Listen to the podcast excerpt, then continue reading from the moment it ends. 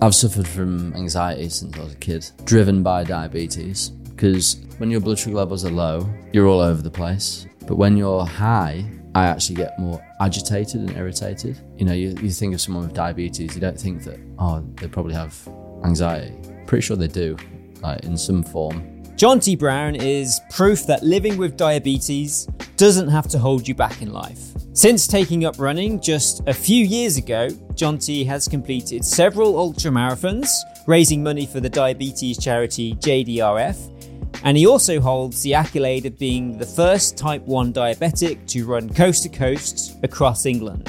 I remember getting to about mile 20 and I was just really nauseous and I was like sick. And Mark, being Mark, he's such a good runner. And he was just like, let's just get this done. Because like longer out here, less time you'll have to rest, less time you have to recover. Jonty does all this whilst managing a lifelong condition that means he has to keep in constant check with his body. It's something he's lived with since he was 12, and the consequences of not managing his condition can be fatal. So there's no book, right? so you can't go, this is what you need for this kind of thing, because everybody is different. That's why I always try and encourage people to get the technologies, go for your runs, constantly test it, and work out what you are to try and encourage people to, to show that they can do anything that they want to do in life because we now have the technologies to prove that and assist. How Jonty has not let diabetes stop him in life is the main focus of this conversation.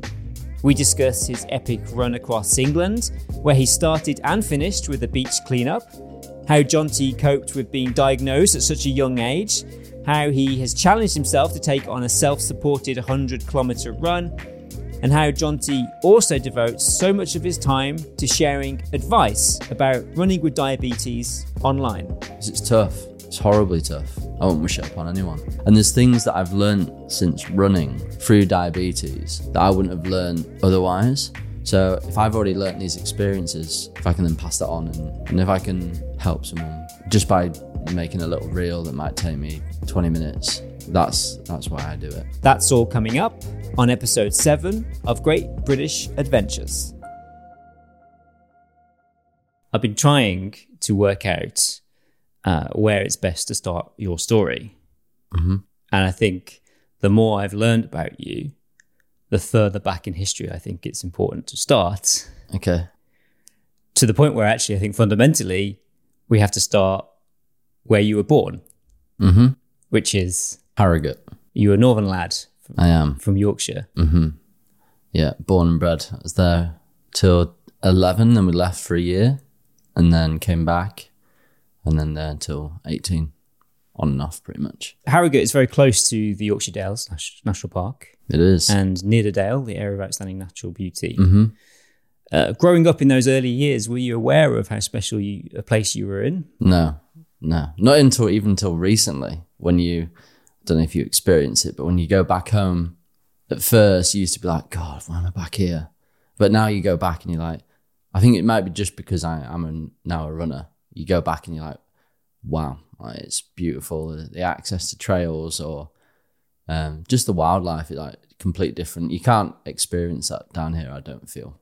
Yeah, it's the closest I think you can get to, I guess, wild in a way but just because I because I've lived in other places as well, it's that kind of wild is so hard to get to anywhere else. So it, I guess Yorkshire's probably the closest, especially like the lakes. You been up there? Been to the lakes. I've I've touched into the Yo- Yorkshire Dales, but no, I don't know it in too, too much detail. Yeah, Tell me about it. Tell me what you love about it. like that. Like I say that wild that when you're on your own, because if you go like anywhere, even around here, and you go on a little bit of trail, you're only about ten minutes away from a pub or civilization. But there, you can actually get past all that and get into the middle of nowhere and just be on your own and no paths, no just running around in the fells and yeah, it's beautiful. Silence and Were you ever taken out when you were young? yeah, yeah. We used to go to a place called Appletreewick quite a bit, which is a beautiful stream. Used to jump in one end and just sit there like that, go down the rapids and into the pool.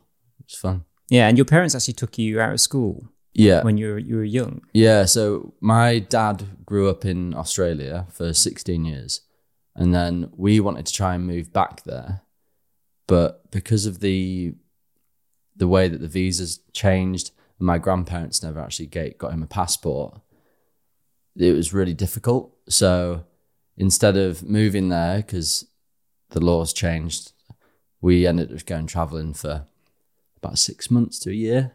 And we did Hong Kong, uh, Australia, New Zealand, and the Americas. Did that open your eyes to what the world has to offer to you? Massively, yeah. Yeah, because I learned stuff when I was there that I wouldn't have never learned in school. Um, and Australia, there's like, I was very lucky because my family friends were there and we were always stayed with them. They're so welcoming and fun and everything's outdoors and there's always something to do and active. And having that experience was amazing, especially for a kid.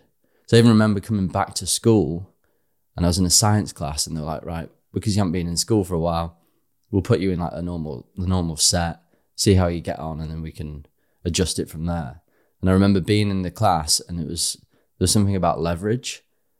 And we were in the middle of nowhere in Australia in my uncle's farm, and we were trying to get this tractor wheel off.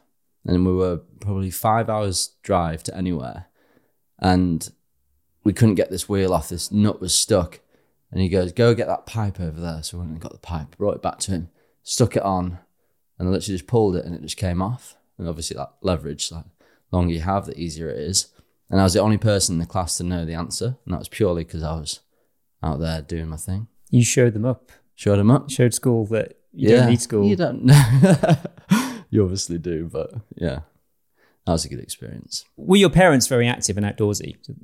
Uh, yeah, my my dad's an interior designer and artist, um, but because he, he's got he's riddled with um, arthritis and he's had to have new joints and his, all his pretty much every single joint in his body has been roboted and uh, but my mum was a childminder so we were always out and about just to keep everyone active. And i'm you know a bit of a crazy kid so i was always like you have to be doing something. Either be it football or um, any sport under the sun i'd be doing it. And so, yeah we were always outside as kids but never running as in like i'd always find that the right chore you know if you do something wrong about it right do some laps boring Yeah.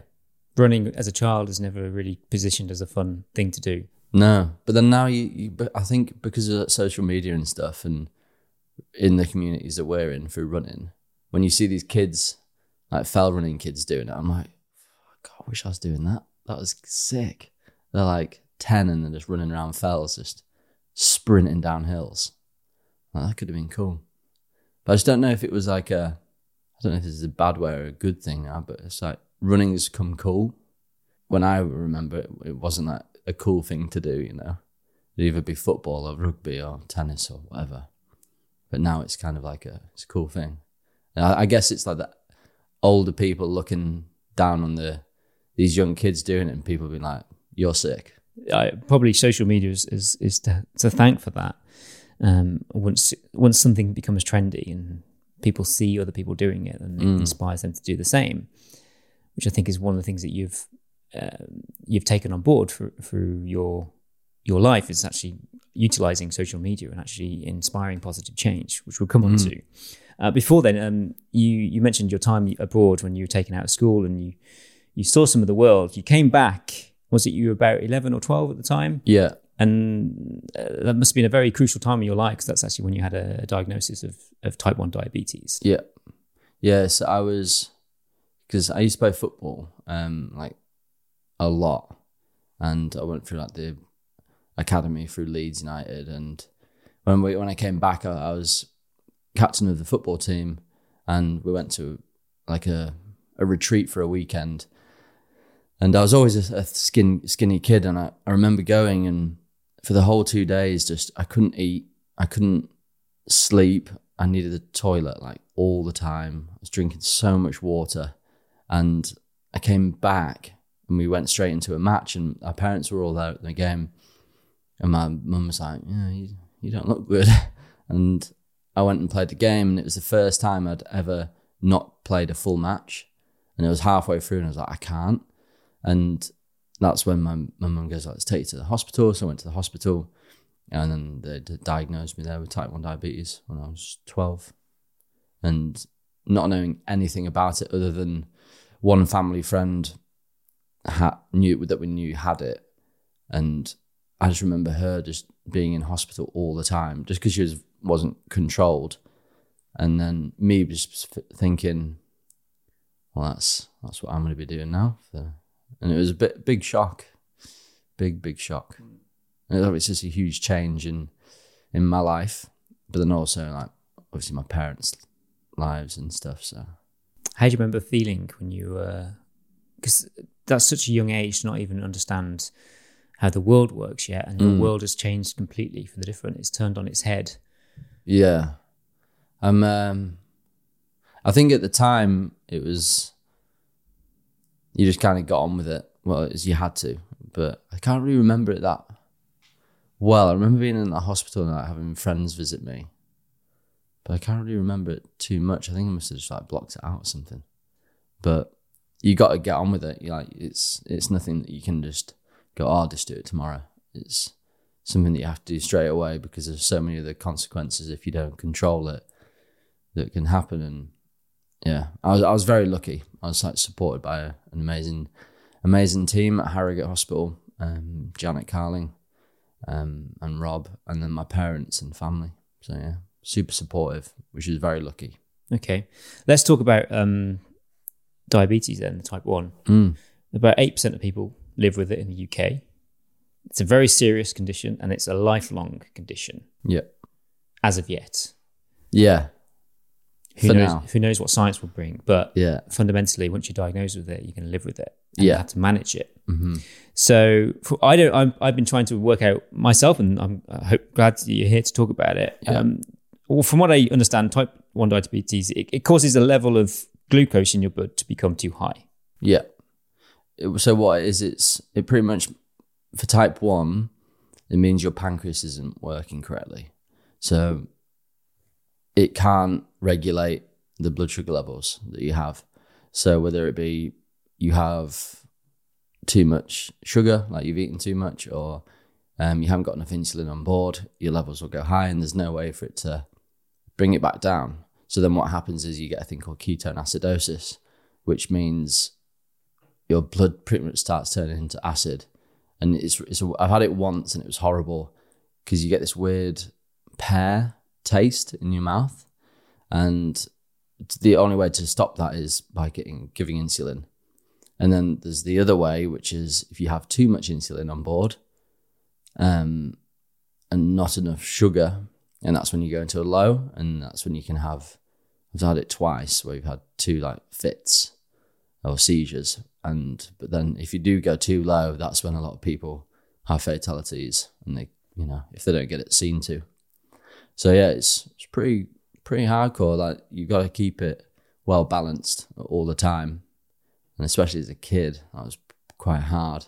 Especially you know when you're going through like puberty and you're growing up and you, you want to seem normal, or you you're in a class and then you realize that you're going high, but you don't want to cause a scene by giving some insulin or whatever.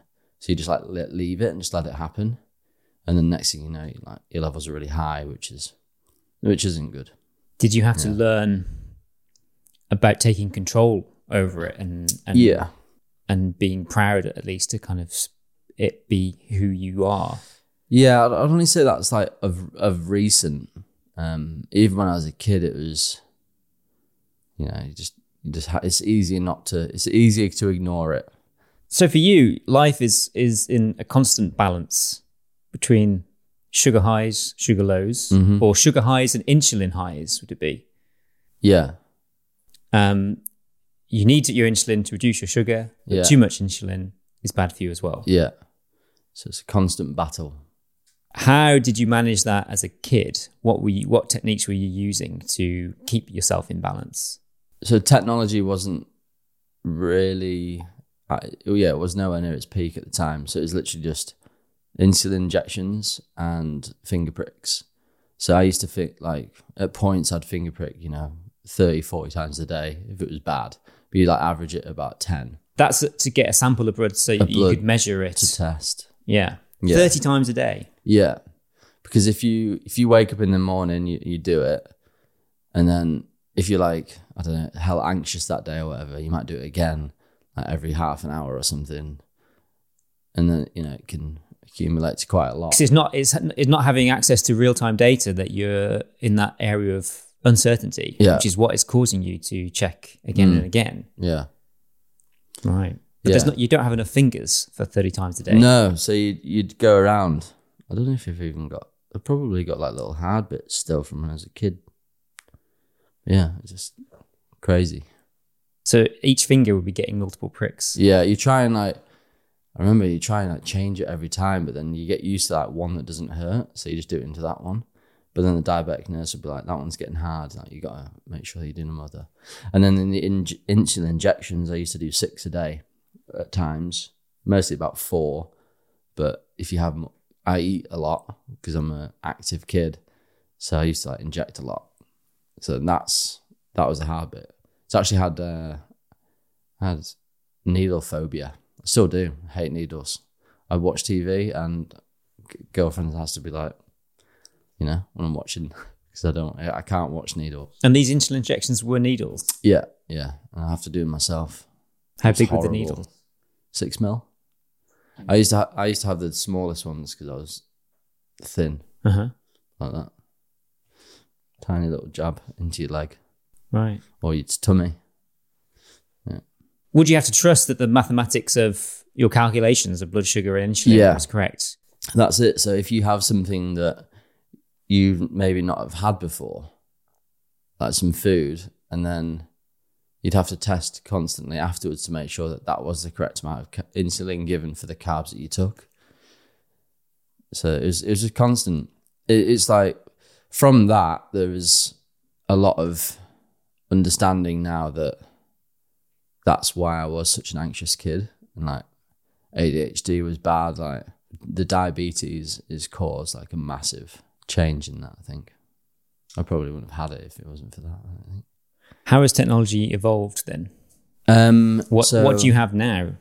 I am lucky. I am on an insulin pump. I've been on it for about fifty, about ten years, I think. The insulin pump, which is literally, I'll show you. It's um, it's connected to me my backside. It's this little fella. For people that aren't lis- are listening and not viewing, it's a little Tamagotchi looking. It, it looks like an old MP3 device type yeah, thing like a little pager. from the 90s, yeah. um, and that's connected to my backside. And then I change that every three to five days into different sites. And then that, whenever I need insulin, I just press a couple of buttons and it gives me insulin instead of needles. Um, and then instead of finger pricks now that I've got the Freestyle Libre, which is on the back of my arm. Um, This is what they're, they're called the continuous glucose monitors. Uh, yeah, similar. Okay, so no, those similar. ones um, do it continuously and update your pump. Um, but to get onto those, you have to be, you have to like qualify for it. Um, it's not always free through the NHS yet. But if you're pregnant, they give it to you, which is really good. Or if you have like other conditions, they'll put it on to you. So the one you've got is This is the Freestyle Libre. So this is um it is yeah, it's a blood glucose testing monitor, but I have to scan it with my phone to tell me what it is. But there is a new one coming out, the Freestyle Libre 3, which is a continuous, which actually just instead of having to scan, you just look at your phone and it'll tell you exactly what you are all the time. Which is amazing, which is such a huge change. and the scanning is, is kind of giving you a reading, a live reading, Yeah. but yeah. the, you're hoping that it would be a continuous Yeah. live feed almost. Yeah, I've been told that so you can connect to your watch. Mm-hmm. We can obviously, as a runner, we're just obsessed with our watches. So I could look down now and it could tell me like it just a quick glance and it would tell me what I am. And then if it's like it'll tell me if I'm going up or if I'm going down or if I'm staying stable. And then by that I can then adjust it with my with my uh, pump. So when your blood sugar is too high, Yeah, you can pump in some insulin, yeah, which you can do from a touch of a button now. Mhm. When your blood sugar is too low, or is it your insulin's too high? Which is the When, when my levels, my blood sugar levels are too low. okay? So when your blood sugar levels are too low, Yeah, what do you need to do? sugar, Do you need to get any form of sugar into your body? sort of. So as a kid, we used to be like, you know, you could have anything like chocolate, for instance. Yeah. but chocolate's actually a slow release sugar. So you learn all these, and you actually understand nutrition quite a lot more because of it. Um, but yeah, I have glucogel or dextrose tablets, or you can have like a glass of orange juice. But I found for me a banana works really well if it's not like a real low. You, like, sometimes you find yourself needing sugar, and you're there just pouring like agave syrup in your mouth which is actually I was speaking to my girlfriend the other day about this, and she was like, "We're discussing sweets," and I was like, "I hate sweets. Like, I just don't like them."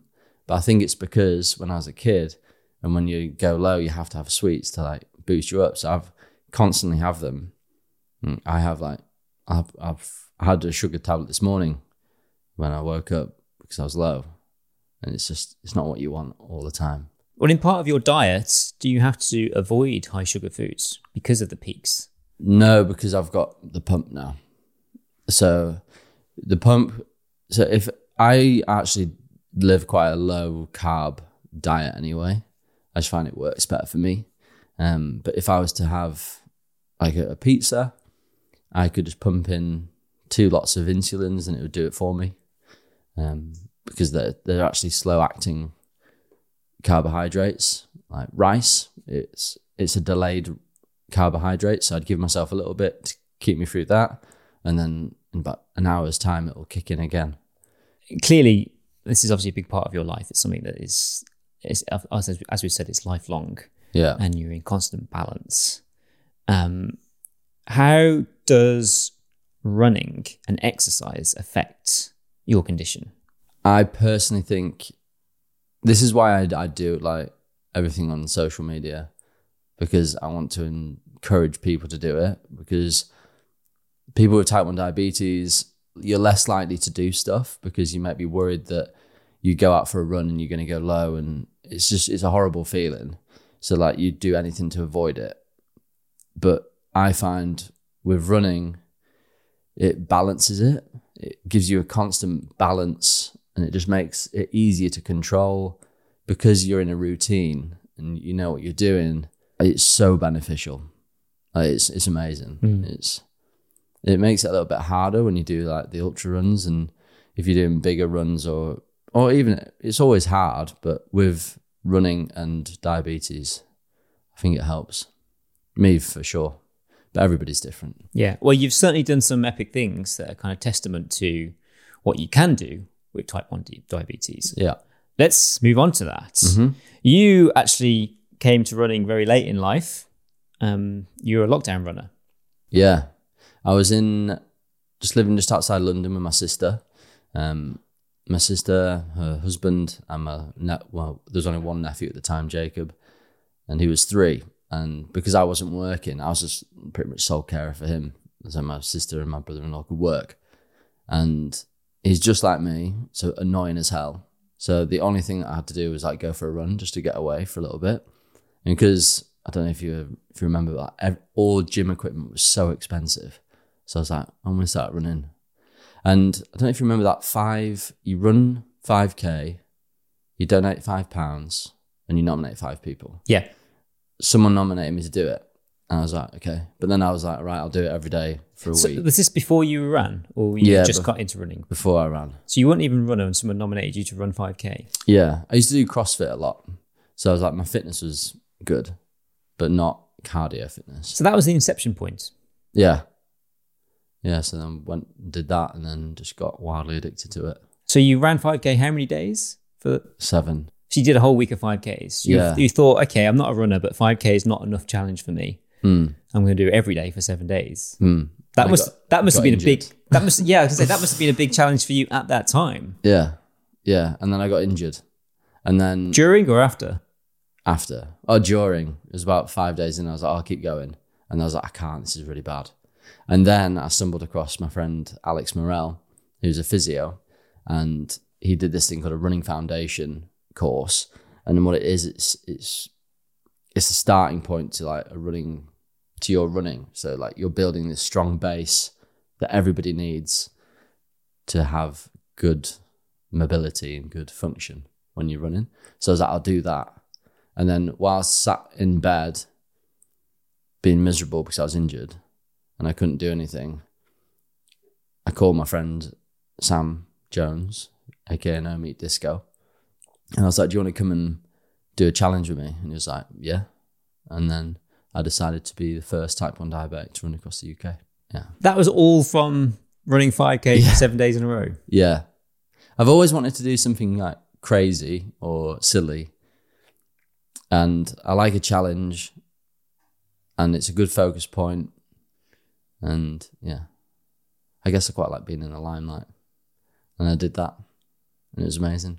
So yeah, and then that went into 18 months of training and cracked onto it. Yeah, what I actually really like about um, your story is that you didn't just kind of just do this the next week.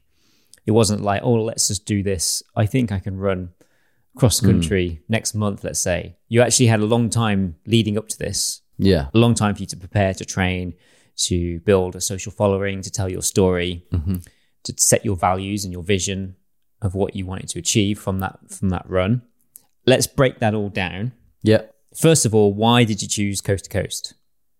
This is uh, from you went from uh, the west coast, St. Bees. St Bees in Cumbria, to east coast, Robin Hood's Bay. Yeah. This The is Wainwrights. the Wainwrights coast to coast tour, 192 miles across England. Yeah. So I was trying to think of something, a challenge to do, something like memorable. And then I thought, why not run across the UK? And then I remember my Uncle Bob walking the Wainwrights trails. And and I was like, oh, look into that. And then it was 192 miles. And I was like, that's not that bad. Like, that doesn't seem too bad. And also, you get to run across Yorkshire, the Lake District, Yorkshire Moors, It's very close to home. close to home. Hmm. And then that's when I was like, right, I'll do it, but in 18 months because then it gives me time. I won't, I want to do it in summer, but I'll do it in the following summer. It's a very wise decision, I think, because it did help you set out a lot. First of all, um, your training, Mm. because this wasn't just a flat run across country. It was, was No. over the Lake District, the, the Dales, the, the Moors. There was going to be some serious rugged terrain. Yeah. And as someone who hadn't run at all f- for much of their life, it probably would have been a shock to your system if you'd have started it Yeah. um, a few months down the line. Yeah. Still was a shock, to be fair. But yeah, it was a good decision to do it. I think 18 months is a. I, I'm, I actually want to go back and do it again because I did it in seven days. And looking back now, I'm like, I could definitely do that in about three or four, I think, which would be nice. Do it the other way. No, no, because coming west to east, you get the hills out of the way Okay, there, there's the and then it kind of flattens out a bit. right. Yeah. On the east side, it's quite flat. But yeah. And then because I wanted to do it for charity, I've always wanted to do something for charity. I called Janet Carling, my diabetic nurse, and I was just like, right, love, I've decided to do this thing. I need help. Like, who shall I raise money for? And she just goes, JDRF, which is Juvenile Diabetes Research Foundation. What do JDRF do? So there's lots of type 1 diabetic charities. There's like Diabetes UK. Um, they focus on type 1 diabetes, type 2 diabetes, a lot of care, support, family support, which is so important. But JDRF itself is pretty much purely research based. Um, so they don't have that other output of money to like support or family care. It's literally to research to then hopefully eradicate it and find a cure. And that's why I focused on that one because it is a little bit less heard of and a bit less known, but they're doing such incredible things. And because it's juvenile based, So that's bad wording. right? Um, they're actually wanting to see if they can change the name from Juvenile Diabetes Research Foundation because they think it's purely for kids. yeah. It's not. It's just for diabetes. It's an American company, and they I think they're wanting to change it to Diabetic Research Foundation. And then I built a really good relationship with them, and then yeah, started raising money for them. And then I also raised money for tubular sclerosis, which is a, a, a friend's brother who suffers from it um, for, for them. And then also Surfers Against Sewage, because prior to running, I was a surf instructor in New Zealand, and surfing the ocean has always been a huge part of my life. And I thought, as we're starting on the coast and finishing on the coast, I'll do a beach cleanup at the start, collect some rubbish on the way, and I'll do a beach cleanup at the finish. And Yeah. yeah, so raise money for Surfers Against Sewage as well. Surfers Against Sewage, another UK-based charity. I think they they formed in Cornwall, putting pressure on um, utility companies to Yeah. sort out our our water waste, Yeah, stop dumping it in the sea. yeah. I don't know if you've seen those. Do you ever do like wild swimming or like ocean swimming? Have you seen it where they put like, oh, don't swim today because this? And you look at the crosses where not to swim and it's like the whole coast. And you're like, that's bad. Yeah. So is that their app you're talking about? Yeah. So what their app basically monitors all the wastewater pipes, Mm. and when there's been flow, flow, it Yeah. tells you don't swim in that area. Yeah.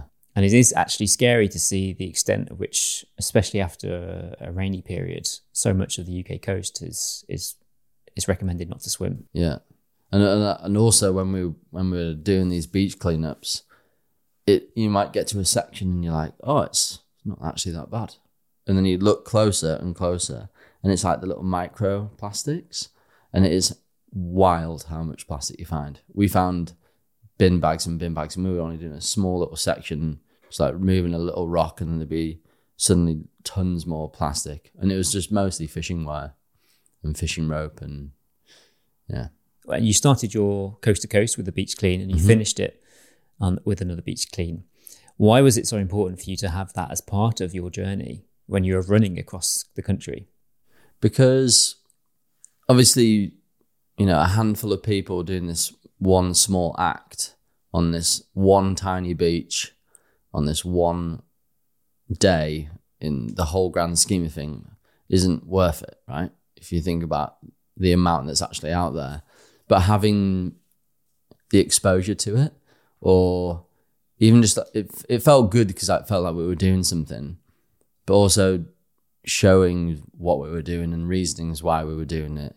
It actually got other people in the area doing it as well. And then we had people come over to us and talk to us, now what are you guys doing? And then we were explaining, and then we were telling them about Surfers Against Sewage, and just making it a little, it's bringing out awareness to people. And I think by doing that act, it did bring more awareness, which is exactly what we wanted to do. Where did you grow these uh, values in yourself? Where did you realize the importance of protecting? You mentioned you were in New Zealand and Australia for Yeah. a, a while. Was was that a, quite a formative time in your life when you realized about the the sanctity of of our impact on human life on, on the world? Yeah. Um, more so when I became vegan, which was like eight years ago. This again was in was this in New that Zealand? was in New Zealand, yeah. So Molly and Ben, my two mates over there, they were both vegan, and I was a big meat eater, and they were like, "Just try it," and I was just like, "Nah, I'm, I'm good." And then I did, and yeah, didn't look back since. But then you, that's because it, you open your mind and you do lots of research. You find out because there's different reasons why people do it. I do, I personally do it for lots of reasons. One of them mostly is animals. Like, I love animals, but the other one is environment and health. But when you research or watch these documentaries about the environment and the causes it has, that changes your view on things. But the, I remember being out for a surf on the northeast coast of England near Scarborough, and just like just sat there waiting for a wave, and then like a plastic bag just like washes up on top of your board, and you're just like, yeah, this is this is gross. Like, this is this isn't shouldn't be happening, and you you see that a lot when you're in the in the water. I remember when I was surf instructing out in New Zealand, I'd be wearing a it would only be down to your waist, but I'd be wearing a wetsuit, and I literally just f- filling whatever rubbish I can find just like into my suit, and then you know you get back to the shop and you undo it, and there's just tons of plastic that you can just put into the bin. It's, it's yeah, it's shocking. Your journey, you I think you had uh, four pillars for your journey. You were raising money for charity. Yep. You were um, doing it as a type one diabetic. hmm You were doing beach cleanup and raising awareness of that, but also you were advocating the fact that you could do it on a plant based diet as well. Yeah, I, I think it's. I don't even see it anymore. I think because I think it is so normalized. It's normalized to whoever is within that world, but there's so Yeah, many people true. outside that world where they don't even contemplate how they could one be able to do something like you have done Yeah, on a plant based diet, or even why they should be on a plant based diet and how it could be better for for them, for the Yeah. health of the world or the health of, of animals. I myself have, have gone through the same period of you of, of eating meat for much of my life. yeah, Um, so I can sympathize to those who still eat meat and, Mhm. and consume dairy and and don't really have any interest in changing because I was once one of those people. Yeah. person. yeah. Same. It's weird actually thinking about it, but I'm I'm never one to like push it on anybody. I'll kind of try and encourage people just by showcasing like food or whatever. the best you can do is live live the best life and, and, and be an inspiration from from your Yeah. own actions. I think I like to think uh, I only encourage someone if they have a slight interest in it. hmm Once they start asking questions, then I'll happily talk to them about it and recommend things. Yeah, the only people that I've preached to are my parents, but that's purely and my family, but that's purely because obviously love them to bits. I don't want them to. I want them to live a happy, healthy lifestyle, and if they can, and you know, by living a plant-based lifestyle, then That's so interesting. Uh, Are they living a plant based lifestyle? yeah, So I, the similar thing happened to my parents. mm. Soon after I turned vegan, I noticed that they were curious. My dad was reading um, the Scott Jurek book Mhm. uh, about um, I don't know if it's called Eat to Run or something like that, yeah. I know Um, that one. which talked about his plant based diet. And I think my mom was kind of like veggie curious at the time. But because I saw my dad reading this book, I was like, great, let me rec- watch this documentary. Yeah. listen to this podcast, you know, Yeah. read this book. And they went through their own journey and they've kind of completely given up meat. They Good. are, I would say, 90% vegan. Uh, Yeah. A lot of it, they don't check Same with labels. mine. Yeah, Yeah, they'll they'll still consume milk chocolate and Yeah. things like that, but there's no meat and pretty much no dairy in the house. yeah, And likewise, I know so much about what it can do of of within someone's longevity that I f- felt it was important to make sure that my parents yeah, could be around for longer if that means that their their diet improves. And it's not just about being vegan; it's about having whole foods and Yeah. less processed stuff and educating people on that and yeah, very interesting to see that you've had that same experience of wanting to make sure your parents are around Yeah. longer. Well, my my my mum more so is like keen, so she she's pretty much fully vegan.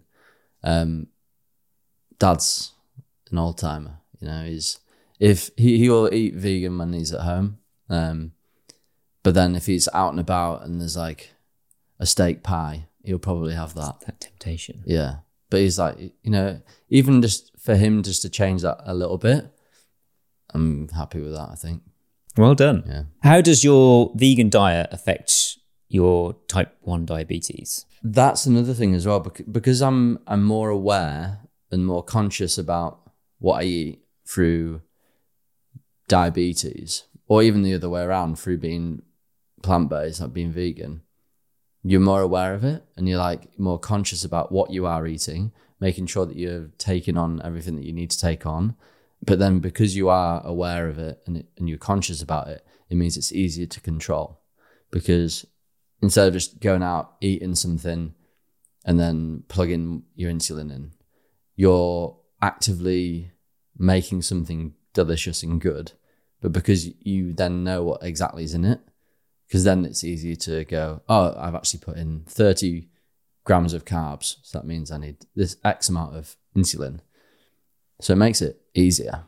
So when i first was diagnosed with diabetes i was told about pizza and pizza's it's it's not good for diabetics because it's got this big active long lasting carbohydrate but it's it's because of that it's because of the fats behind it so the cheese and that slows it down um so since going vegan i don't have any of that long lasting as as as long lasting carbohydrates, so it's easier to control, and that's just by purely from changing to, from cutting out dairy. Do you think that Whole Foods helps a lot more as well? I think so. Yeah, yeah. It's just like healthier carbs. So if your body can digest it properly, Does slow releasing carbs help? Because it, it helps maintain a, a, a longer peak of sugar rather than a high spike. It's more of a longer. yeah. It, there's there's so many different types of carbohydrates. So you've got these like long lasting carbs, which seem to have double peaks with with insulin blocks, and I think when you're having, you know, if I'm if I'm just having like a say a plain white rice against a whole grain or like a brown rice, it's easier for me to control that brown rice. But I don't know if that's just purely me because I'm conscious about it, or it actually is a thing. Let's go back to your coast to coast journey. I want to actually break it down because Yeah. I'm so curious because I've actually um, I'm traditionally come from a bike touring background, and I love to go out and do tours, whether they're just a weekend or a week or longer. So I'm experiencing what it takes to kind of go day after day on the bike. Mm-hmm. In the last few years, I've got more into running. My running has become stronger, and I was I've become curious about what if I could do a tour on foot. So a multi-day tour running through, you know, point to point Yeah. across the country, like you have done yourself. So got lots of questions. Okay. So you've you've set your values, you've done your training, you've had a long time going into this, you're raising money for charity, and you've you've grown a social following, and then it all leads to day one, which is August. Was this 2021? Yeah. I think so. You're in St. Bees, you've done your beats clean, and in the morning you set off, and you've got about 28 miles Yeah. roughly, which is averaging a day. Yeah. 28 miles a day. It's more than a marathon a day. Yeah. How does that first day go? Good. Bad. No, it was good. So the I, I met a friend through um through the community of running in London, a guy called Mark Kerry. He's a really close friend of mine now. And uh, he supported me on day one with with another mate. And they are incredible ultra runners. He's got some, he's got loads of FKTs, he's got a Pennine Way, he's an amazing runner. And me being me, I wanted to look good and like perform well. So he, uh, they pushed me for that first day, and When you say pushed, yeah, this is the first day of a seven day I, tour. I know, I know, and I, I'd said like we'll take it easy, which we did, but even that was a push. And I remember getting to about mile twenty, and I was just really nauseous, and I was like sick. And Mark, being Mark, he's such a good runner, and he was just like, "Let's just get this done," because like longer you're out here, less time you'll have to rest, less time you'll have to recover. And he knew he knows me quite well. Like he knows he knows when I'm going low. He he, he hears it in my voice when we're t- when we're running. He can tell before I know I'm low, which is really cool. Um, but he knew that we just needed to get back and get food because I was getting nauseous. And I don't know if you've had those experiences on long, long distance running where you're feeling sick and it's actually you need carbs and like you need calories, but you can't because you've gone past that point and you're fatigued. So we pushed and he's just like, whatever you do, don't stop. So we went to like the walk, jog, walk, jog, and we eventually got there. And yeah, I vomited everywhere and it was horrible. This was at the end of your first day. End of the first day. It was just, you got, you got to the Bor- uh, Borrowdale Youth Hostel Yeah, in the Lake District, yeah, vomiting. yeah. What were you eating on on on that route on that first day? Um, Did you have supernatural fuel? Do you have any proper meals? Or was it all just bars? Um, it was mostly real food. I didn't really have many gels apart from supernatural fuel, which are those um little pouches that kind of like look like baby food. And yeah, the sandwiches like jam and peanut butter Okay. sandwiches and crisps Yeah. and So bananas. for for uh, an ultra across the Lake District, you you need some something of substance, really. Yeah. And luckily, there's like lots of spots where like my parents were. You know, they were there for the first couple of days. And how were you managing your insulin? So I'd always have my pump with me. I'd have my bag, um, have my pump in me. So you were connected. I was connected, but I'd actually turn it off. So I'd like disconnect it. I'll stop it from producing because my pump gives me constant insulin in the background. It's called a basal. So it's dripping little bits of insulin Right. constantly through the day, which balances my levels. And then whenever I eat, my sugar levels would go up. I'd give insulin, it would come down. So it has a baseline of what it's injecting you, Yeah, and then you can control if you want any more. yeah. It fluctuates through the day, um, which has just taken years to work out what how much you need at what certain time of day. But yeah, when I run, I turn it off, and because I'm us- using so much energy, it's actually using it anyway. And then yeah, just constantly eating food, testing all the time. Interesting point there. So because you're burning energy, you're burning off the sugars that you're consuming. Yeah, So by by exercising, by being active, Mm. it's keeping your blood sugar level low kinda. in almost like a natural way that insulin would. Yeah, but then you also need it as well because you also need insulin on board to turn the glucose into energy. Because if you don't have any insulin on board, you won't necessarily go down. You might just stay high, but it can't convert that sugar into energy. So it's almost like a catalyst in some sense. It's- Yeah. It's, it's required for the process as well. Yeah, It's not just required which makes it slow. even harder. Wow. This is a very complex. Yeah, it, it gets really complex, especially with each individual person. So there's no book, right? So you can't go, this is what you need for this kind of thing because everybody is different. So I was speaking to a friend the other day that for, we were talking about breakfast and I was like, how much would you give him insulin for that? And he was like, 10 units. And I was like, dude, if I gave myself 10 units, I'd, I'd be dead. I'd give maybe two or three for that. And so that's it. It's that everybody's different. So that's why I always try and encourage people to get the technologies because a lot of people don't have it. Like get a Freestyle Libre, go for your runs, test it, constantly test it, and work out what you are to try and encourage people to, to show that they can do anything that they want to do in life. But because we now have the technologies to prove that and, and assist, it's, yeah, I don't even know why I went off topic then. No, let's bring it back. Back to you finish a day, you Yeah. puked up at the youth Yeah. hostel. Yeah. So interestingly, you chose to stay at this this uh, on the first day. You chose to stay at youth hostel, so you weren't carrying, you weren't camping along the way. You were staying over Yeah. each night. Yeah. Uh, what were you carrying on the road what, what, when you were running? Um, Was it just a basic trail kit? yeah, like you know when you're on a race, you've got your mandatory kit, so it'd be like third little first aid kit, blanket, whistle, uh, phone, extra charger in case you needed it for GPS or whatever. Um, I have a little map as well, clothing and food. And then when you when you got there, were there did you have someone with a bag with extra stuff with you? Yeah, so we had friends, parents, family. Um, Did that continue throughout Me- the, the whole seven days? the whole seven so days, at every yeah. every end of the journey, you always had some comfort. yeah, my Birkenstocks and good food, and normally a pint of Guinness. So you were staying in, was it pubs and pubs, youth hostels? And, youth hostels, Airbnbs. so you had to plan and pre-book everywhere. these all ahead. Yeah, So so, you knew you had to- knew how to get somewhere, which was good because I there was one day that was a little bit shorter. Uh, I think it was like day four, but my my nephews were there. My nephew was there, my sister, and my family. So that was like really nice because we only finished at like two o'clock.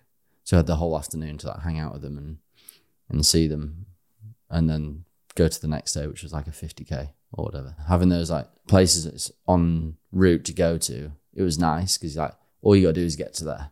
That's all you got to do. Yeah, checkpoints. yeah. How is your body? Good Legs? Legs were good. The first two days were really. The second day was hardest. I think it was one of the biggest climbs. It's going through the Lake District, yeah. Yeah, From Borrowdale to Burnbanks. it felt really, really good, actually. The first half, the first two thirds, and then the second, we were like, okay. So I was running with Nigel at this point. So Nige Nigel's a family friend, like a a friend of of mine that's uh, was just going to help out and just going to pace a few of them. But he ended up doing the whole bloody thing, which is incredible. And we got to I think the second day, and we thought we were about five k away from the end and we were actually about 10 miles. And we had it was horrendous. We were like rock climbing pretty much down and up and down and it was so hot. And that's when we, we both started hallucinating on the second day. Wow. yeah and we had to go into a plunge pool to like try and cool down because we were just tripping. It was bad Yeah, it's something when when one of you is struggling, it's it's tough. But when you're out there with just one other person, Yeah. and you're both struggling. Yeah. No one is there to keep check on. No, we were bad. That was a, that was a horrible day. But then it kind of just plateaued, and it was really good. The rest of it, beautiful, up on the moors. It was lovely. So, what motivated you when it came to day five, day six? Like really, really like deep into this journey when your body is tired, your legs are aching. Yeah. And you're probably just sick of that routine because it has been a few days now. Yeah. And you just want that break. I actually love it. That I love love that. I love you getting deep into it. But the things that kept me through it was the fact that I'd built it up for 18 months and I couldn't let anyone down. There was no not doing it. I was always going to do it. But then when you when you're like, oh, I'm so tired, I just want to finish, and then you, because we had, I was, you know, the following was building. Um, I'd have messages from people. So I had this message from this one guy, and he goes, "Oh, like this is so inspiring! Like it's an amazing thing what you're doing and raising all the money for for charity and showing that type one diabetics can do it. My daughter's just been diagnosed with type one diabetes, and I was like, "Oh, dude, I'm really sorry to hear that. I hope she's all right. Like, how old?" And he was just like, "Oh, she's two.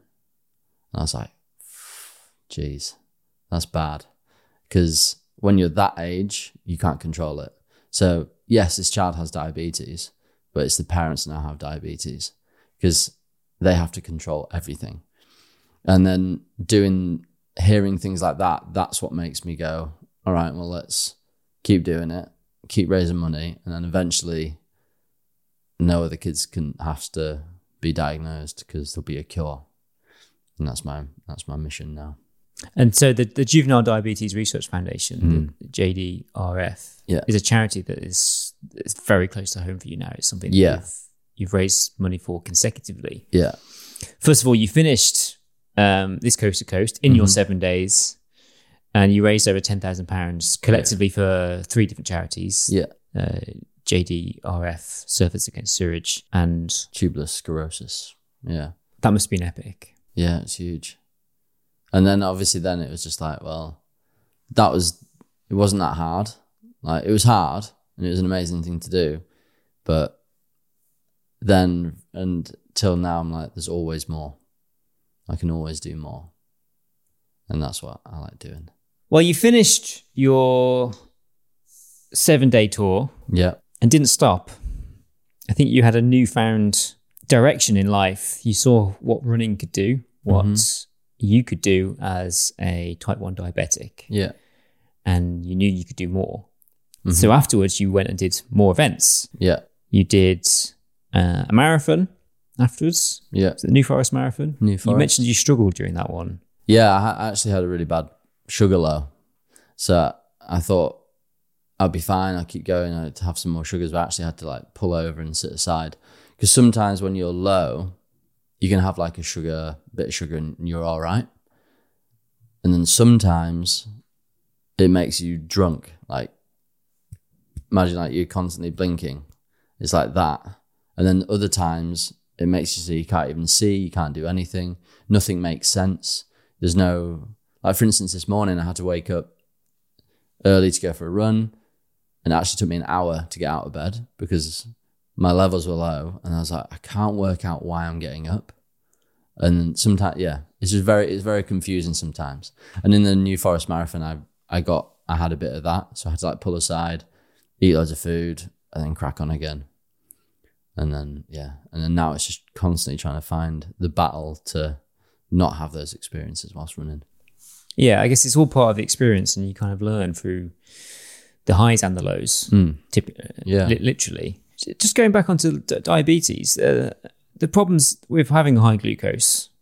It, uh, in a serious condition, it leads to heart disease and strokes, foot circulation problems, and so f- well, well, with having feet problems, um, diabetes can reduce the blood supply to your feet and cause a loss of feeling. Yeah. This means foot injuries do not heal well. You may notice if your foot is sore or injured. This can lead to ulcers and infections. You are an ultra runner who's done a seven day tour across the UK, Yeah. but you're more susceptible to having problems with your feet. Yeah. I think doing this stuff prevents that. That's my theory. I'm gonna go with it. I don't know if it is, but yeah, that's I, I that, that's like if you, for long term highs. So if you're really uncontrolled for long periods of time, you can have those issues. There's so many issues that you can have with diabetes that aren't people that aren't necessarily aware of.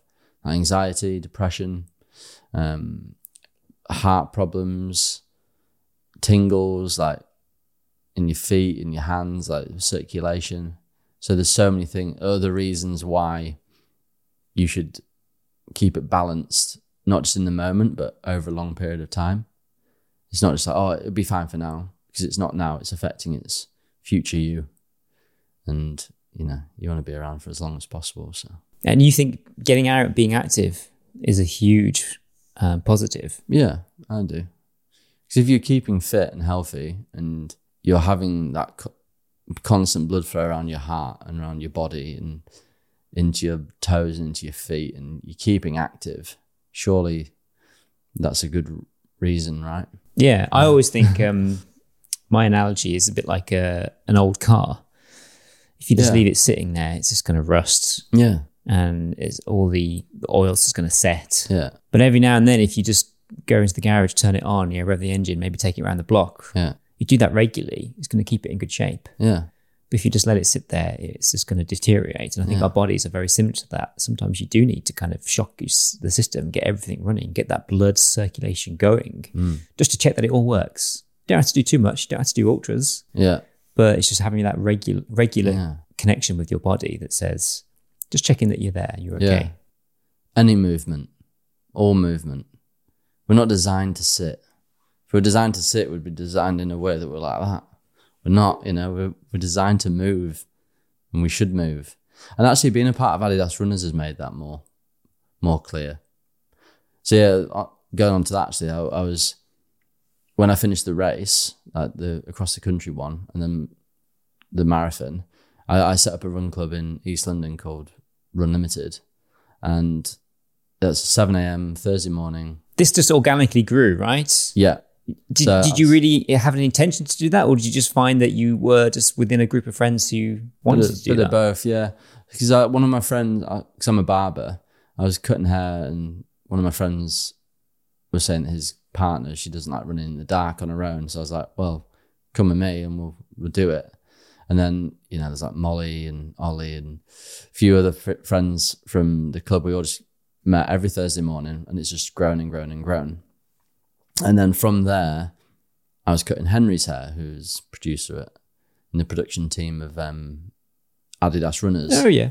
and he goes, "Oh, you're like you're coaching." And I'm like, "Not really. Like I'm just running around with friends to get people out, to get people moving, and and it's a good way to make it accountable. You know, people are more likely to go somewhere and do something if they have to be there at a certain time every single week, and it genuinely fills my heart so much joy that actually doing it. I love doing it. And he and he goes, "Well, why don't you be a part of Adidas Runners? There's coaching, coaching opportunities coming up."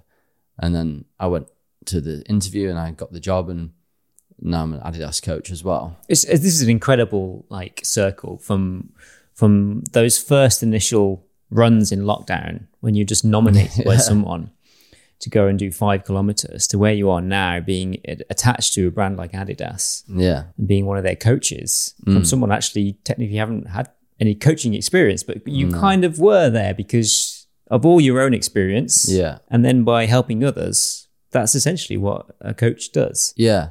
And and then being in Adidas runners, it's people from all over the world and from every single background and ability. And because at first I, was always, you know, runners are runners. You got, I never thought myself as a runner. I was just a guy doing it. And then now I'm like, everybody's a runner. If you like move and run, you're a runner. And then seeing all these abilities and these incredible people from Adidas runners just getting out and moving, it's like it's so inspiring because for some- for one person, like just getting out and going for a little run is a huge accomplishment, and seeing that, and then also having everyone from Adidas runners applaud them for doing it, it's like it's amazing feeling that. It is one of the most inclusive groups that I know of. The most inclusive. There, there are many other inclusive run groups in the UK, but I'm not party to them and I'm party to Adidas Runners, so I can talk from that point Yeah. of view. I'm part of Adidas Runners London. When I turn up, first of all, I just see a reflection of London for the people that I see, from people from all different walks of life, all different backgrounds. Yeah. And first of all, just seeing that, seeing the difference in people that are there is fund- is I think is fundamental because typically with certain uh, attachment to certain run clubs, there are of a certain type of person, mm-hmm. um, and you don't always get the diversity. Yeah. With Adidas, that's at its heart. And as a result of that, you get people from all different abilities as well. Yeah. So you get people who can run fast laps, but people who are just there, just like happy to be moving and Yeah. and not really taking it serious to be to the point of where they're chasing times, but they're, they're just happy to be part of a community which is moving with them. Yeah, it's amazing. But then, you know, some of those people that are happy just to move, then go and achieve something that they never thought possible. That's cool. Yeah, I think that Adidas have helped many people run marathons who probably never Yeah. thought they could run a marathon. Yeah. Or even like some people that, you know, they, they don't, can't do one lap of Battersea track without wanting to stop. You then see them doing a park run like two weeks later. You're like, good on you. Good on you for trying. Like, that's incredible. Let's finish talking about some of the events you did after your seven day coast to coast. Yeah. You said we struggled with your New Forest Marathon. Yeah. Afterwards, you signed up for your first official ultra, even though Yeah. technically you'd covered ultra distances Yeah. before. Which one was that you did? I did the Camino 50k Ultra, Where was that? um, Epping Forest. Oh, nice. Yeah. Close to home in Close London. to home, yeah. Yeah, they do some really cool ones actually. They do like the Lee Valley and the Epping Forest, and they do lots of like trails around London. Yeah. After completing your 50k, Mm-hmm. that wasn't long enough for you Yeah, to mark. Was it the hundred years since? 100 years of insulin being discovered. Um, JDRF asked me to do something. They're like, oh, would you mind running, you know, you do like 100k in, in the month or something of, of World Diabetes Day. And I was like, no, let's do it, do it one day.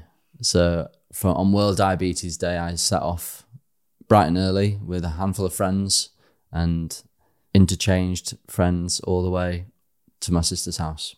Um, so I thought I'd run from my house in London to my sister's house where all my family were, Where are they based? um, near Hitchin. Near, That's far just- out of the M25. That's far out of London. Yeah. That is a long journey. yeah, 100, kil- 100 100K. kilometers. Ended up being about 105 by accident.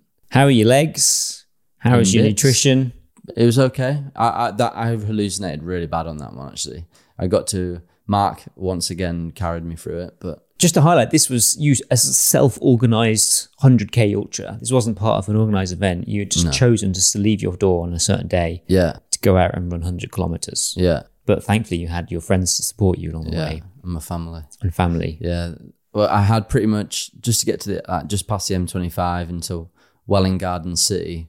I had friends just that you know from the run club or from social media. Like with Johnny helped me a lot with that one on Ollie, and they did lots of different sections of it with me. And then I hit a really bad wall. I hadn't trained hard enough for that one. That was horrible. But then it instantly makes you want to do it again and do it better and improve What, what do you mean? because I, you do it, be like, I, it was, it was horrible, and there was nothing good about it. After 50k, after 50k, it was just hard. It was horrendous, and then now you're like, I want to go back and make it. I want to feel happy when I finish the finish. Right. What is the um? What's the limit? How far do you want to run in one go? Are you Um, two- tempted by two a, months ago by a backyard ultra? Yeah, I'm always up for anything. Like, That's an infinite amount of distance you could do. You set the limit. yeah, I know a couple of friends who did it uh, just this weekend. The one in Suffolk. hmm A friend of mine did, I think, 36 yards, which is, I think, uh, in the, approximately 240 kilometers in distance.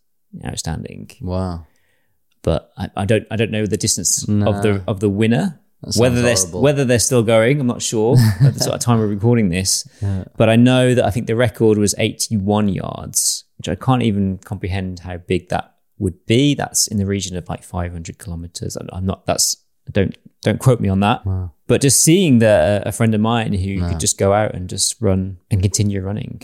It's just running a lap of yeah, um, and having to run that same lap an hour at a time, about a six and a half kilometer lap. yeah. Nah, that's not for me. I don't. Well, I say that now, probably will, but Uh, it, it does. It just just um, I think pose the question of like why.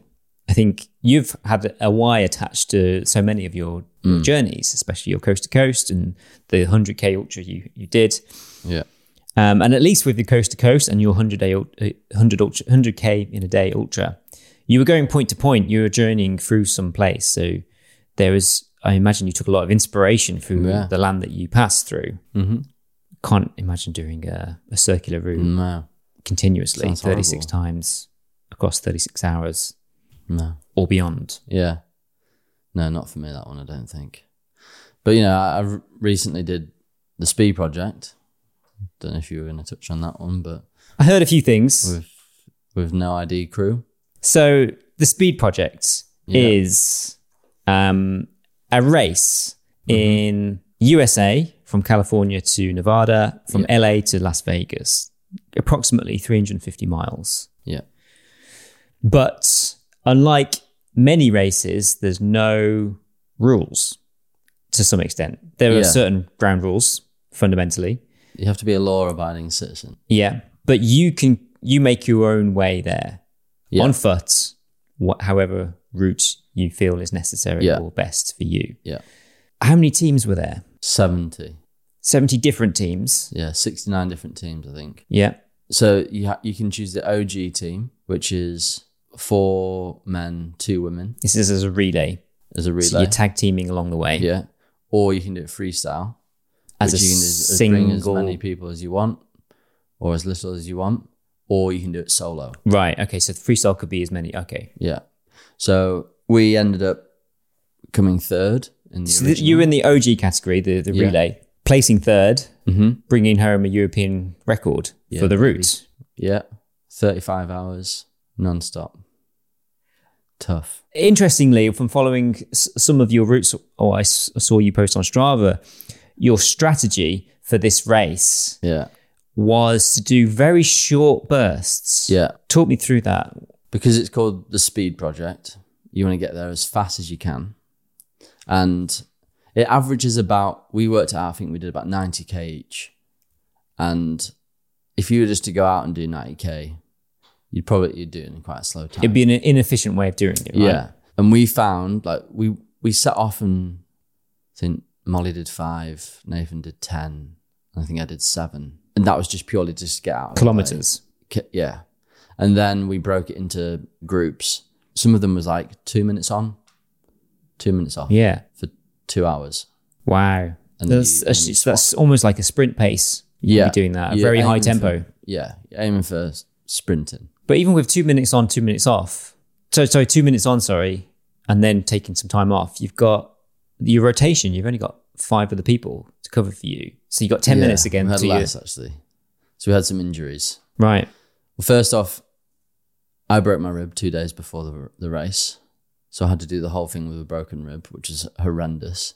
Tomas rolled his ankle really bad in power line. So he was out for the last 100 odd k. Molly had a stress fracture in her or a tendon issue. So she was running little but she actually accumulated quite a lot. She, and jen had the same. She had an injury. Blimey. so you, the, you're all just yeah odd, and then oddballs. even the last 30k nathan couldn't run because his ankle was like a football. It was horrendous.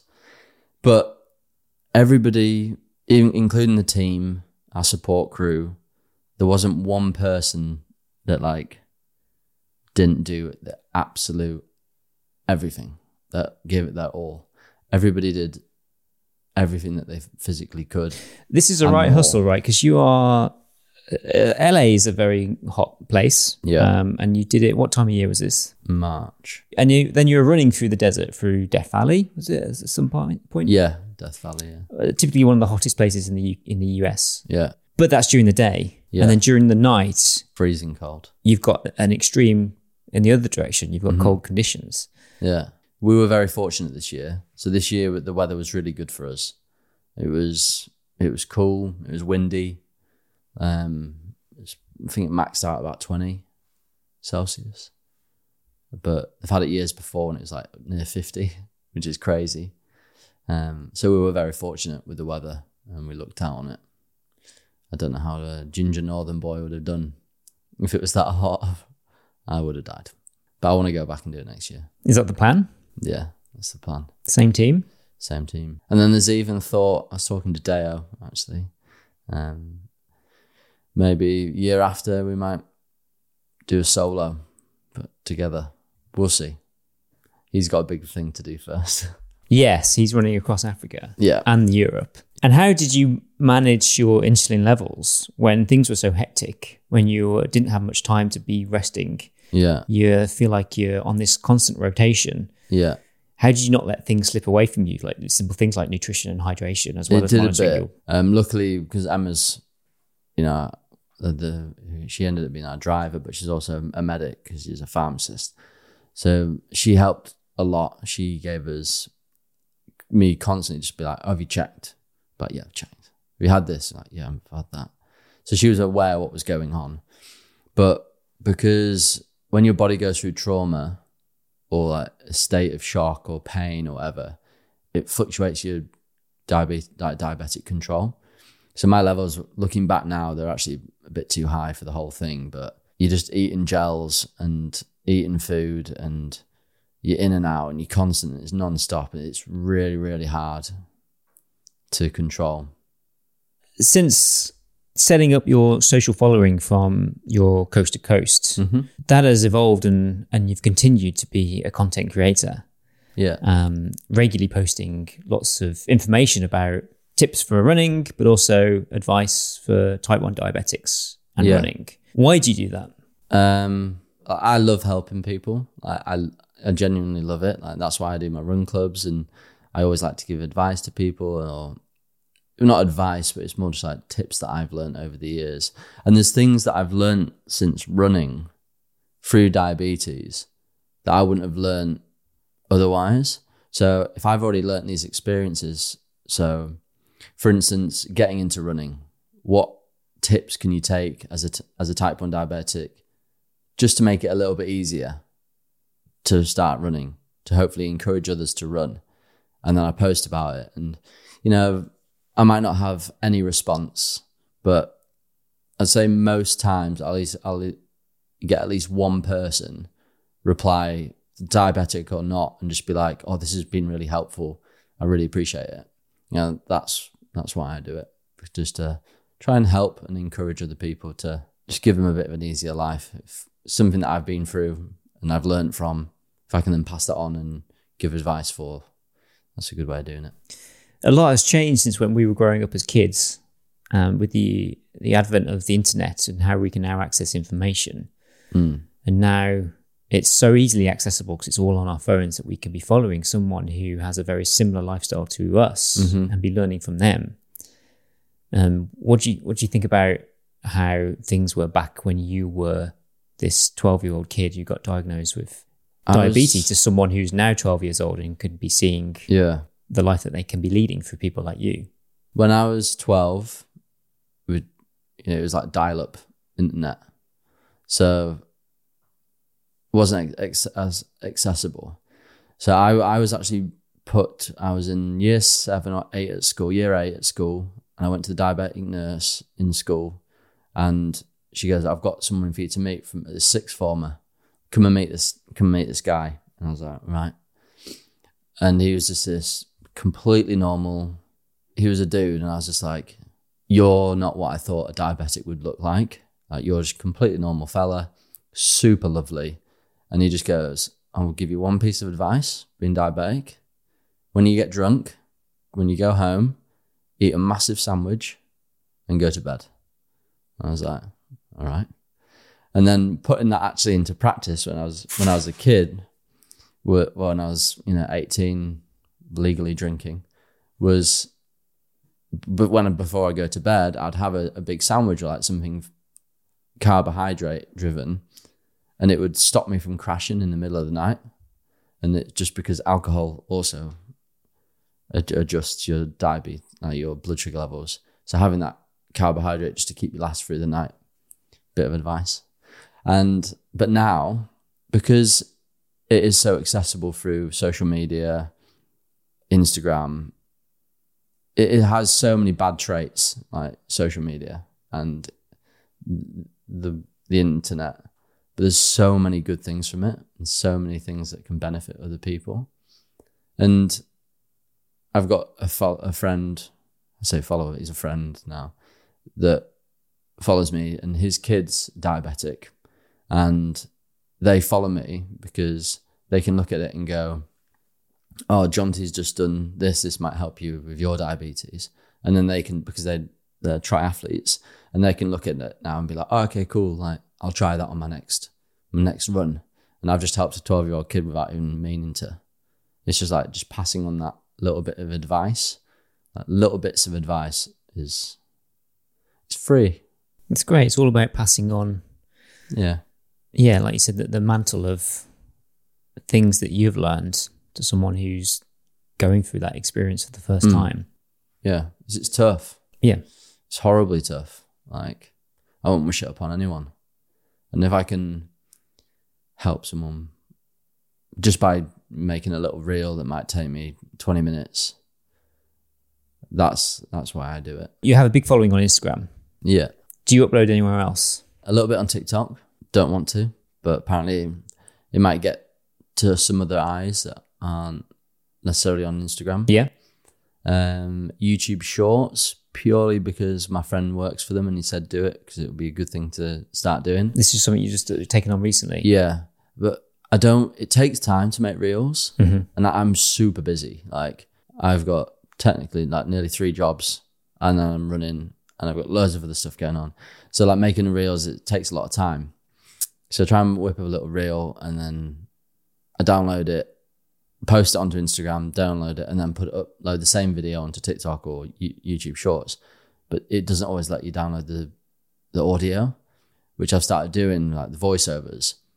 So then you got to do it, and you got to redo another audio. It takes a lot of time, Right. and it's just a, it's just, it's tiring doing it to so many different platforms. Mhm. Well, which ones do you do? Well, this this podcast goes out predominantly as a podcast. Facebook. It's purely the audio piece is fundamentally like what I have to focus on Yeah, and getting the audio experience there because people do listen in the long form. Mm-hmm.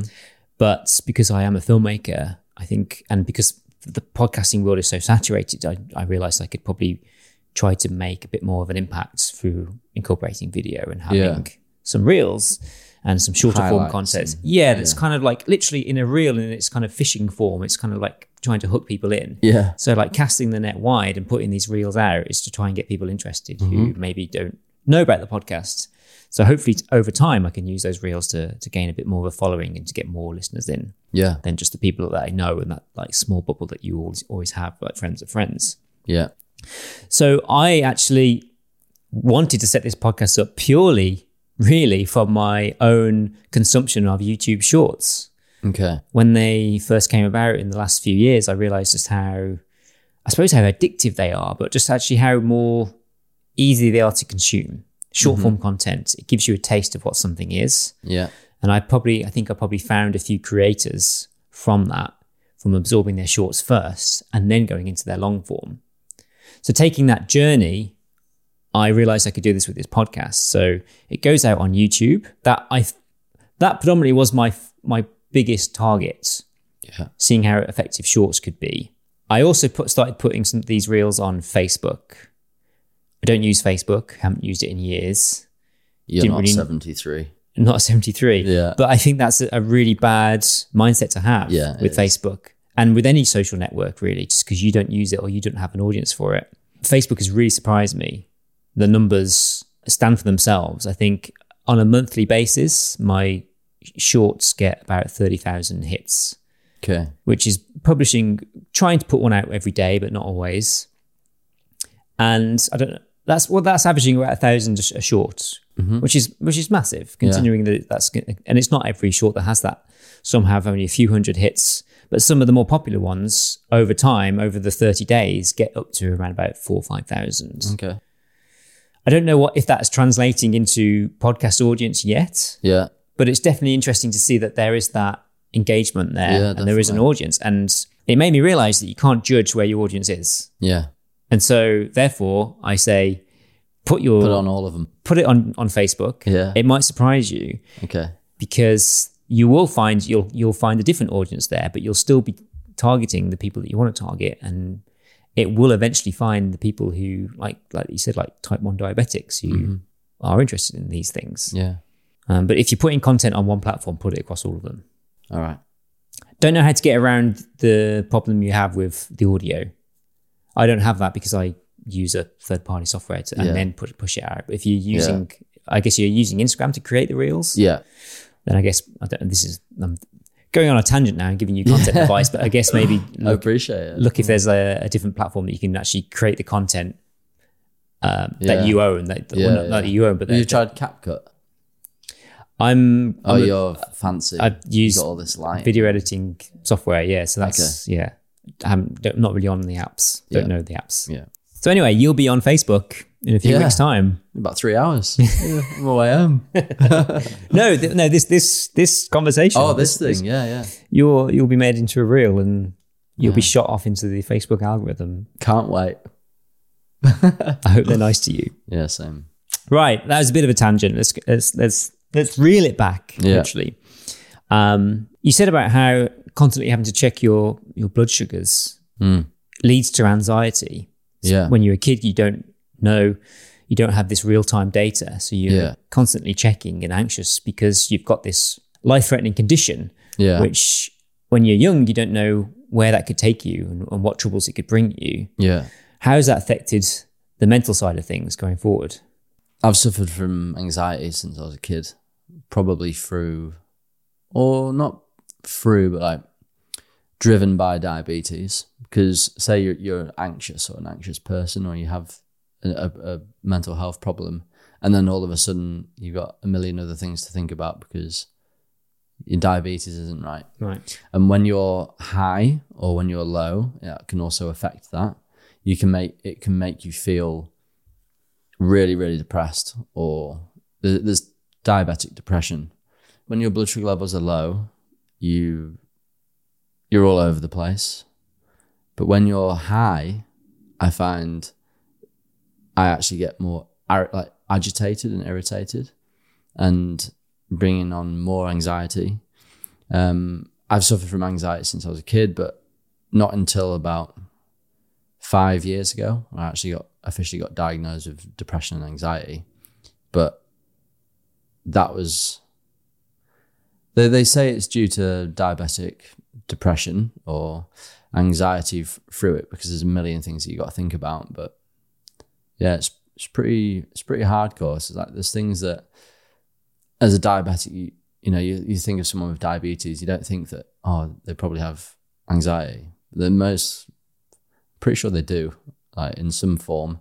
Do you think that's almost trauma based because you've had this experience where you've you've had you've unsure about your body and you've had Yeah. to constantly been checking, and so that has been instilled in you from a very early age, and that's actually hard to mm. shake off because you're constantly trying to worry about the state of your body. Maybe, yeah. Because even like five years ago when I was diagnosed with it, it was it when I told my parents. Cause I I'm, don't really tell anybody about it and don't talk about it because it's you know, it's my personal thing, whatever. But like talking to my parents about it afterwards, being like, kind of makes sense of a lot of my issues when I was a teenager and why I was such a crazy kid and just naughty or um, the ADHD, just like always wanting to do stuff and can't focus correctly. But it's probably due to, and then why I get worked up and so crazy about stuff is probably when I, when I was a kid was because I had these that on top of everything as well. So that's just like another another form of worry. The highs and the lows with this Yeah. basically giving you mood swings. Pretty much, yeah. So when you're low, um, everything's a little bit blurry, like you're a little bit drunk, and it doesn't really things don't really add up, and then you get agitated, and then it's the same when you go high. So when you're high, you can you can feel like you're a little bit irritable, but yeah, because there's actually some points where even now, you know, I'm 32, and I'd be like, why am I getting agitated at something? And then I'll test, and I'll be like, oh, I'm actually high and I'll give myself some insulin and it will go down and it like tends to ease off a little bit. But it does have a big impact on diabetes as well. So if anybody is with diabetes and finds that the child is a little bit agitated or whatever, it, it actually maybe go and see somebody because it might have give you a little bit more clarity behind things. And going into your adult years, Mm. how have you managed this? Or is it something that you haven't managed? No, I find like running helps massively with my depression and anxiety. It's anxiety that goes into depression normally, but you know, some you have good days, you have bad days. Yeah. I've been very fortunate over the past year; it's, everything's been good, but I've had some really low points over the past few years, and I used to find that going out for a run it kind of clears your head.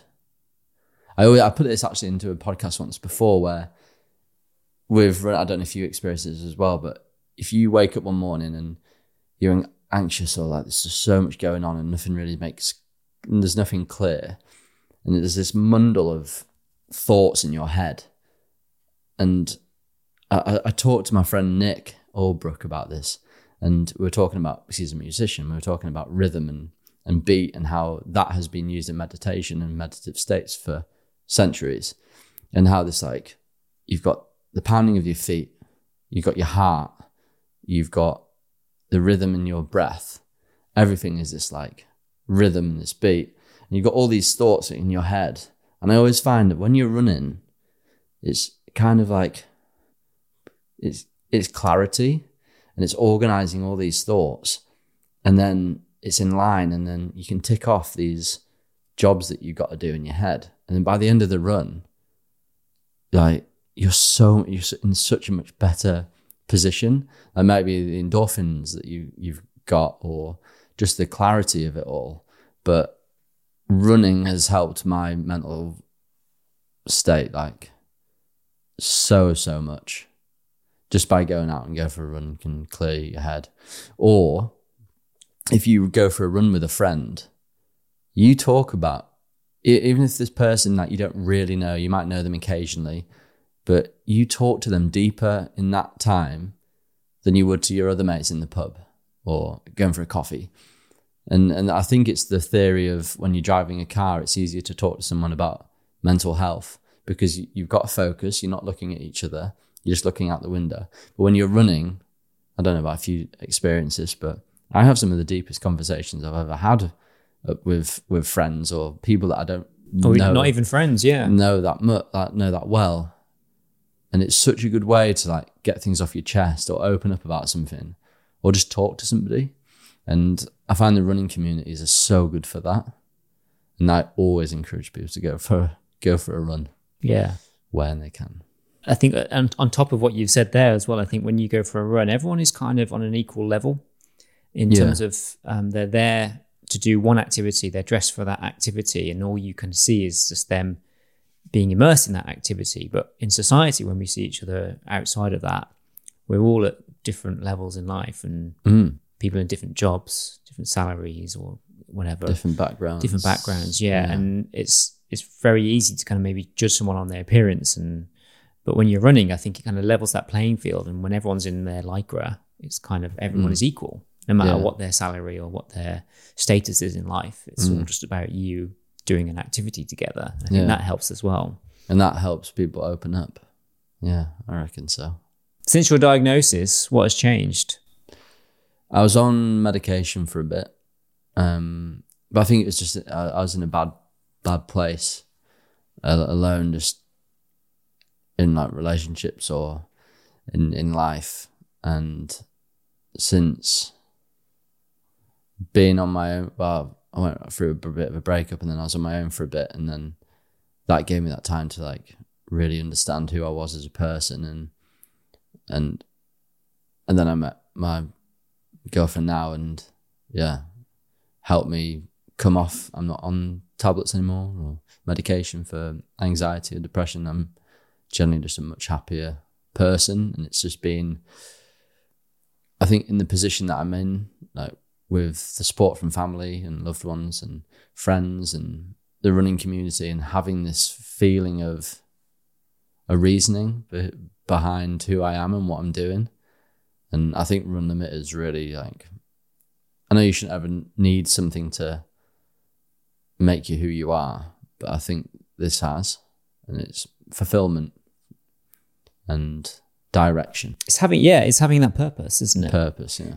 it not only gets you out the door because you know you have to lead your, your mm. run community, but it gets you doing something with in, in with people. Yeah. When you're feeling down, just getting out with people can lift your spirits a little bit. Yeah. And that's the hardest thing to do when you do feel down. Is to get out. It's just getting there. Yeah. But once you that once you're out, geez, it's good.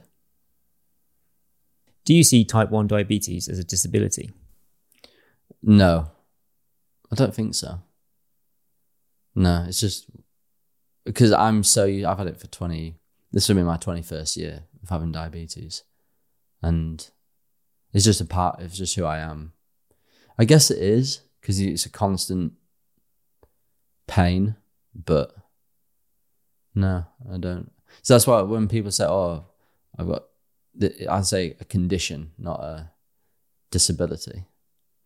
I don't think it is a disability. I don't know. Don't know what the technical term for it is, but no, because people can control it and can do their own thing. You certainly are proof that you can have the ability to do everything else Yeah. in life that everyone else can do. hmm It's just having that management system in place, having the experience. Yeah, and then hopefully, by raising as much money for JDRF as possible, they can find a cure to eradicate it for good. What's the future for you now? What's in the pipeline going forward? Um, on the diabetes front, is to continue raising money for JDRF and taking on silly challenges. Um, I've got something in the pipeline for World Diabetes Day this year. It will be the 102nd year since insulin was discovered, and it'll be my 21st year anniversary of being di- type 1 diabetic. So I haven't actually told many people this yet, but um, I'm going to be running 102 laps of no 102 kilometers, which is 21 laps of Victoria Park. It just works out to be 102k to celebrate 102 years of type 1 diabetes, well, insulin being discovered, and 21 years of me being diabetic. wow. So I'm going to try and I've already spoken to about 15 type 1 diabetics. Spoken to JDRF, they'll be down there. Um, and we're just going to talk to some food companies and gel companies and nutrition. So then as many type 1 diabetics as possible can come down, do as one lap or 21 laps or as many as or as little as they want. And we're just going to do loops of Victoria Park to try and ma- raise money for JDRF and bring awareness to diabetes, type 1 diabetes. What date is this? 14th of November. Okay. You come in? I'll, I'll in my calendar already. Yeah, My it's God. there. Yeah. Unfortunately, it's on like a Tuesday. So we're going to do it on the Sunday. Okay. And we're going to do it also on the Sunday because there's food stalls in Victoria Park. So we can get good food all day. So we were talking about these backyard ultras. Yeah. And you're Uh, creating your own one. In Yeah. a sense. How many laps of Victoria Park? 21. Yeah, you're gonna be so sick of that place. Mm. But then there's like, you know, there's coffee there, there's food, i'll have a little table. Are you gonna, Hopefully it'll be good weather. will you do it all in the same direction? I, that's what I was thinking because because you know that you, you have to stick to the left, right? Because you actually no, 'cause either way it doesn't matter. Because I find like sometimes if you're running on a certain slope for so long, it hurts your feet. So then if you have to go onto the other slope, but that wouldn't. No, same direction. That's going to be epic. Yeah, I really hope Um, that you can get a, a, a core group of people there to come and support Yeah. you, and I'm aiming for about thirty type one diabetics, that'd be amazing. Which would be Such cool. an event, but there's about fifteen so far. and then people can come and just do as many or as little as, Yeah. as they want. Yeah, it's like a 4.8k roughly loop. So you can do as little or as much as they want. And just to ra- raise awareness and raise money for type 1 diabetes. And then big, big news is so Molly, who set up Run Limited with me when we first started, and you know, one of my best mates, through the years of like working with Adidas and in my own communities, I always get asked like, where do you go for you know, good coffee around here? Or where do you go for shoes? Where do you go for clothing? What brands do you use? Where do you go for a physio? Where do you go for strength and conditioning? And that pretty much everything that I upload on my social media about like other parts of life of running. So strength and conditioning, yoga, Pilates, whatever. And we would just keep on sending people to different locations. We're like, this is silly. Like, there's so many places like it for cycling, right? You got Rapha, you've got loads of these communities and there's these hubs, but there's nothing, there's no run hub. So, Run Limited, which is Molly and I, we are um, opening a community focused high end running store in East London this year, which will be a cafe. So, you walk in, you get a coffee. It's like a start and a finish point to all of your races or your, all your runs. Then there's going to be um, it's like a running store, concept store. So there'll be shoes and clothing and professional advice of what correct shoes and clothing that you get. And then there's also going to be a studio, which will have will will host events. We'll do yoga, Pilates, strength and conditioning, recovery stations, um, events and talks, and yeah, we're going to be opening that uh, hopefully by the end of this year. We've been working on it now for about a year, and it takes a lot longer than you think to Yeah. open a business. It sounds like a massive undertaking for sure. huge, yeah, Certainly, having actual some some physical square footage yeah. is not cheap. No, but there's so many run clubs. Like there's a new run club every week popping up, Yeah, which is incredible. It's like such an incredible thing, and I see it as a an opportunity for or a space for those people to have as a hub, so they can start and finish. They can use it as a bag drop. Eventually, we'll have showers um, and a recovery station. If they can, you know, start the their run, their friendly run with their friends or in in a club, and they can have a coffee, and then they can go for a run in the area. We'll give out different routes. Then they can come back. They can have a shower. They can have a recovery shake, um, and then they can sit in and, and have a class if they want, like a a recovery class, or they can just use the recovery station. yeah. It's a very interesting concept actually to think actually. Yeah, like you said, so many run clubs, certainly in London, Hmm. are meeting at a place and they're sometimes refined to where logistically they can have a backdrop, for instance. or even just a safe space. You know, if, if you turn up 15 minutes early and you stood out there on your own in the dark, it doesn't feel very safe.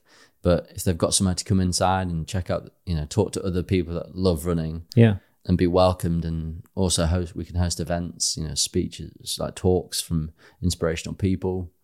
Um, yeah, we're so excited to do it. It's we're actually bored of it not being open now because we've been working on it for so long. Where in East London will that be? TBC. Yeah, it's finding a location is probably one of the hardest things. First off, London is crazy expensive.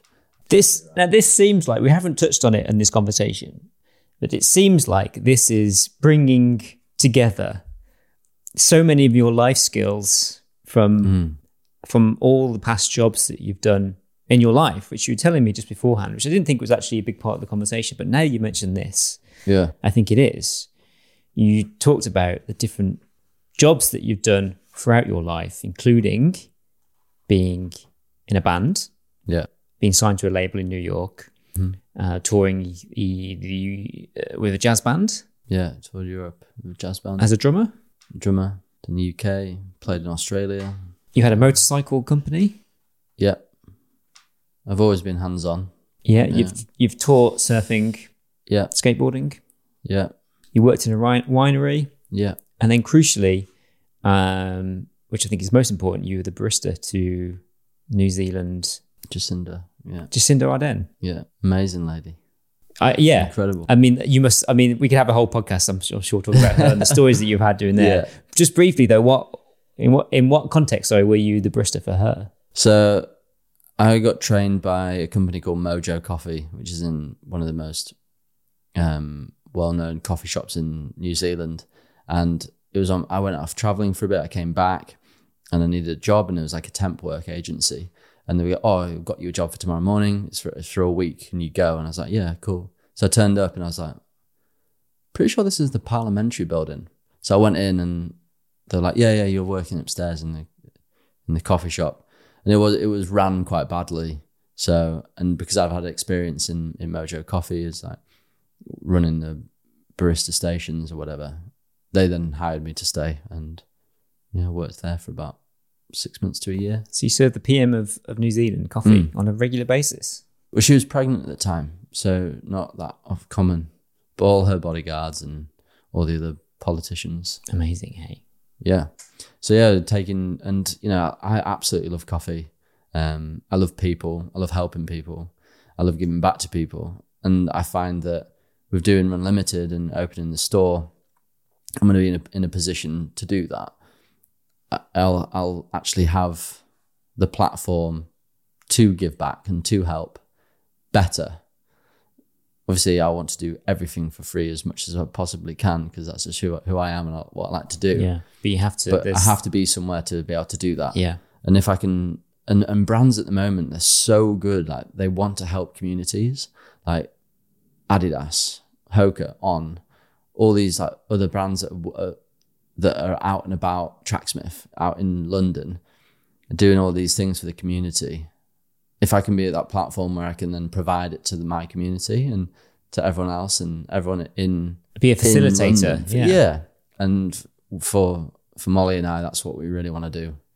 So that's that's the next next step. I'm excited for that. It certainly Yeah. sounds. Count me as being a customer to to to buy your first coffee Thanks. um, in your Run Hub. yeah. Uh, and best of luck with the challenges going forward this year. Um, Certainly, November sounds like an incredible event running laps of Victoria Park. Yeah.